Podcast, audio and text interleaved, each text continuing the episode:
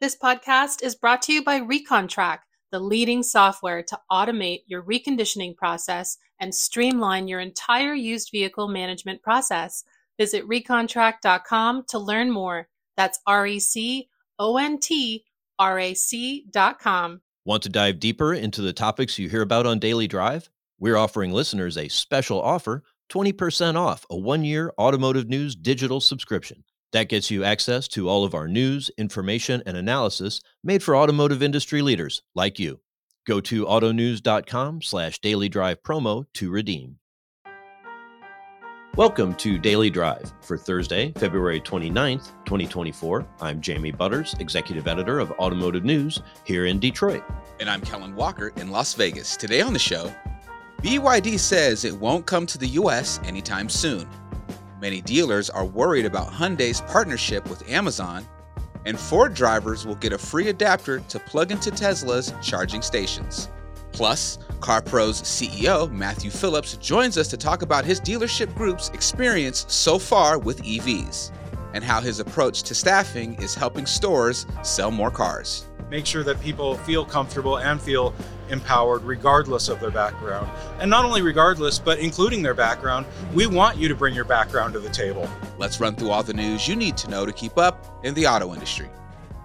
Chinese electric vehicle maker BYD has no plans to use a factory in Mexico to export vehicles to the U.S.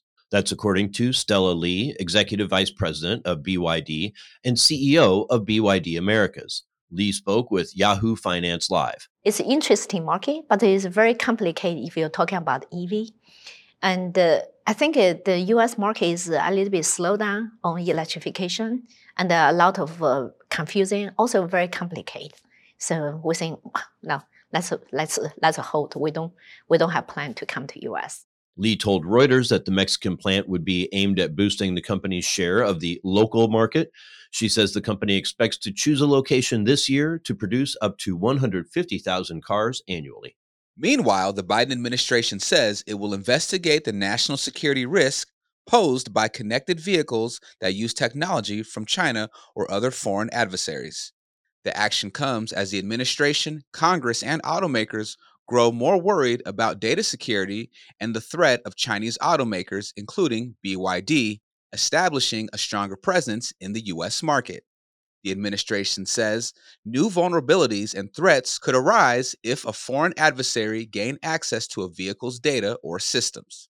To address those concerns, the U.S. Commerce Department launched a regulatory process on Thursday to get feedback and gather information from industry stakeholders and the public.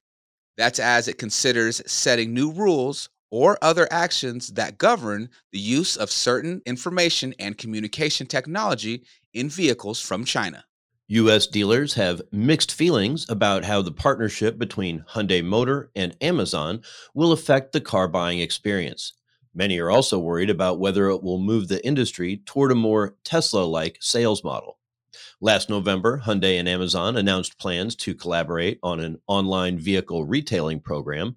It will allow shoppers to complete end to end car buying transactions on Amazon by the end of 2024. Amazon also said it intends to extend the Hyundai car buying process to other brands. More than half of the auto retailers who expressed their opinions in the Automotive News 2024 Dealer Outlook survey view the plan negatively. Many dealers say what Hyundai and Amazon are co developing will lead to more of a direct to consumer sales model. Other respondents said the program will not be good for long term customer service and will likely put pressure on dealer profit margins. And Ford has opened the registration process for owners of its electric vehicles to reserve a free adapter for Tesla charging stations. The devices will allow Ford drivers to use more than 15,000 Tesla superchargers across the US and Canada. Owners of 2021 through 2024 Mustang Mach E crossovers and F 150 Lightning pickups can complete a short process online to receive one free adapter per vehicle through June 30th. A company spokesperson says new customers who purchase a Ford EV during that window also would have to reserve a free adapter. Once the reservation window closes, or if customers want more than one, the adapters will cost $230 each. And those are today's headlines. Jamie, can legacy automakers breathe a sigh of relief? BYD says it won't come to the US anytime soon. Do you think that's just for now? Yeah, it's uh it's just for now and they can breathe a little sigh of relief. They've got a maybe a little extra runway to get their battery supply chains worked out, domesticated so they're, you know, fully compliant with the Inflation Reduction Act. They've got to get their affordable EVs developed and on the road.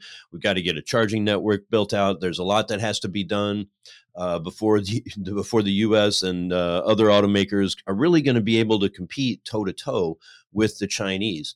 So yeah, they're not coming right away. Probably buys a little extra time, but it's probably just a matter of time, and they better be ready. Gotcha. Coming up, CarPros CEO Matthew Phillips joins the show. That's next on Daily Drive. We want to hear your voice on Daily Drive. What would you like us to talk about this week on our Weekend Drive episode of the show? What are some of the biggest industry trends or news stories you're thinking about? Send us a voicemail, text, or email, and you might hear it on the next edition of Weekend Drive. Here's how you can get in touch. Call us and leave a voicemail or text at 313 444 2774. Again, that's 313 444 2774. You can also record your voice on your smartphone and send it to dailydrive at autonews.com. That's dailydrive, one word, at autonews.com. And tune into the show this weekend. You might hear your question or comment. Managing your used inventory is not exclusive to one person or one part of the dealership. What does the communication look like between your fixed ops and variable teams. Are your vehicles getting passed from trade in to recon with no hiccups? What is your average cycle time to get a used car ready for sale? There is a lot to keep track of all at once.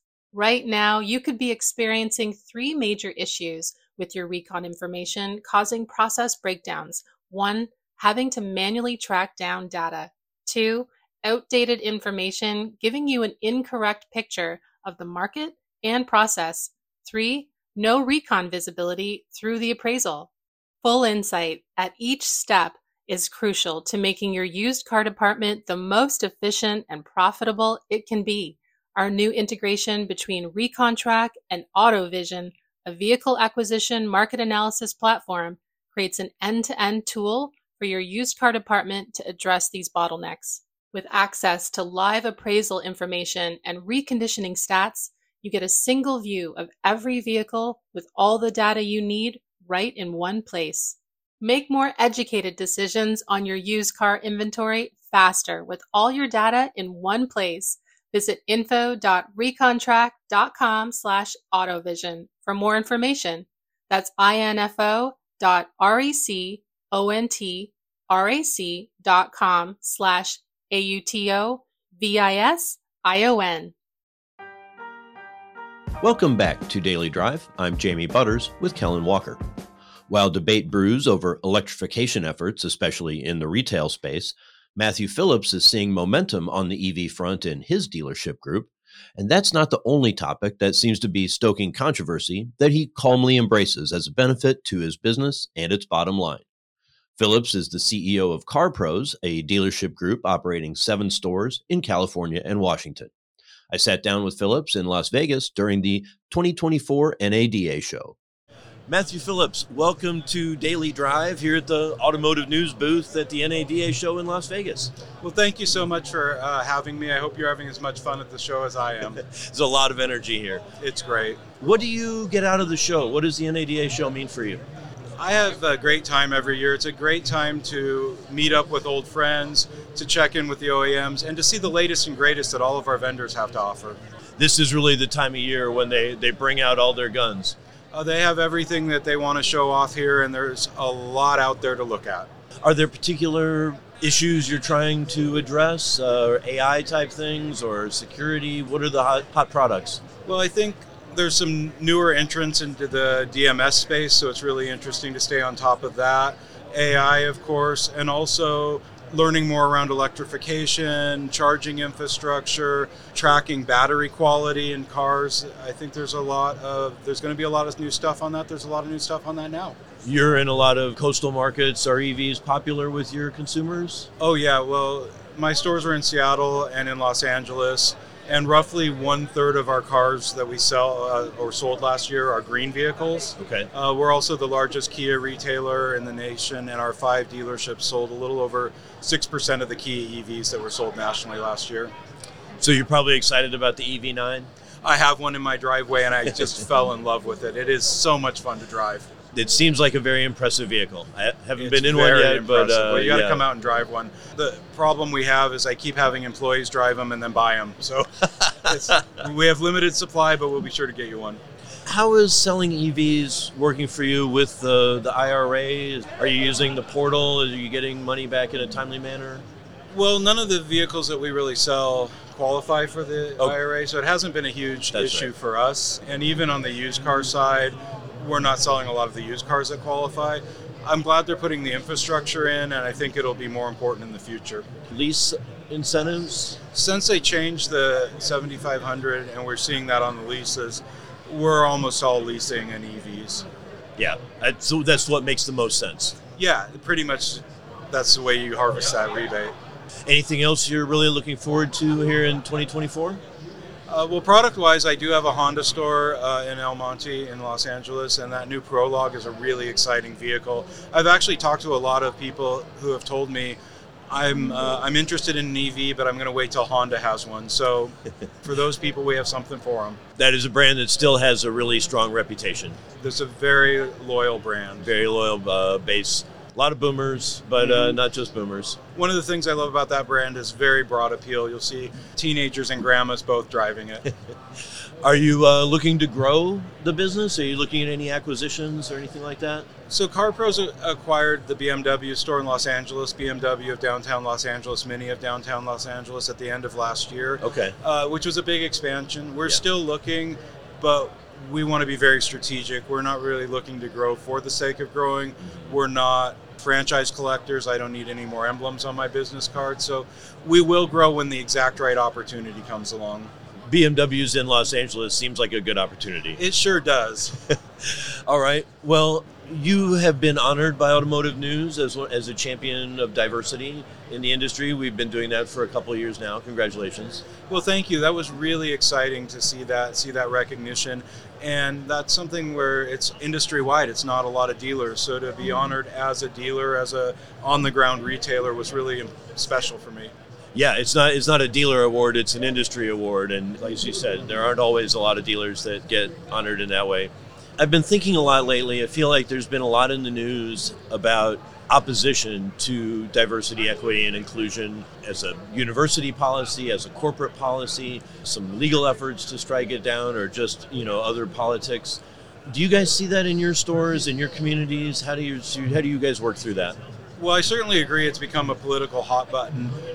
All that's a little bit beyond my pay grade. We just think I think of DEI as a business imperative, and what I mean by that is we operate in a diverse market. We have diverse customers, and we're trying to recruit from a diverse base of employees.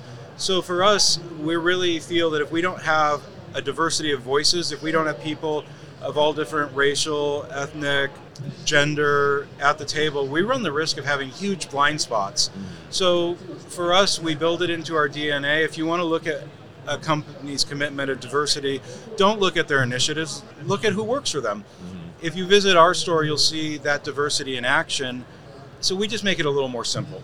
there's the idea like you said about having diversity of thought the different different people different opinions but so much of it is making sure you represent the community you're trying to serve that when those customers come in they see people that look like them or people that can relate to them So it's not just about getting people in seats in a business that look a certain way or something or meet a certain criteria. You have to build in a business or an environment where they feel comfortable to contribute and speak because if they're going to be there but they're just a token and they don't feel empowered and they're not included, they're not going to bring that voice to the table that we think is the most important thing.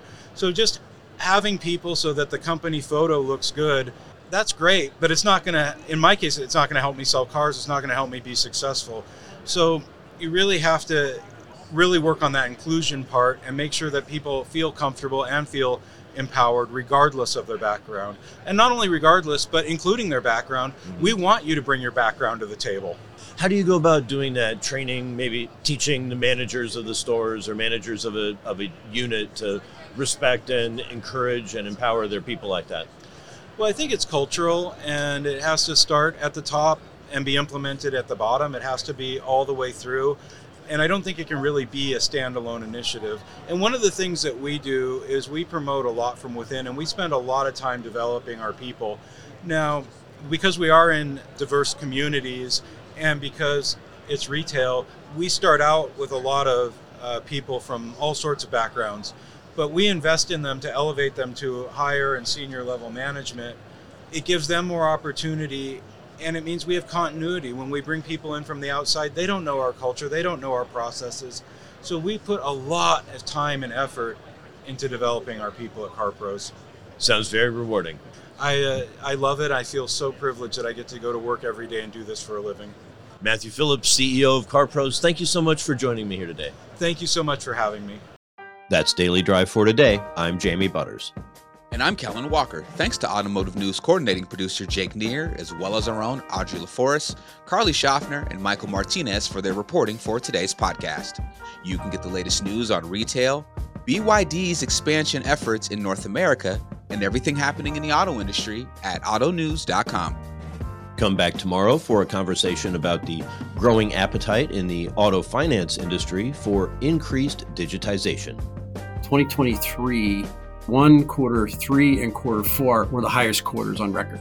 So that speaks loudly to the fact that we are seeing a lot of digital adoption in the industry of not just the loan origination activity, but those loans are now being monetized. We'd love to hear from you. Let us know what you think of the show and the topics we covered today. Send us an email at dailydrive at autonews.com or leave us a voicemail at 313 444 2774. And if you enjoy the podcast, remember to like, leave a review, and subscribe so you never miss an episode.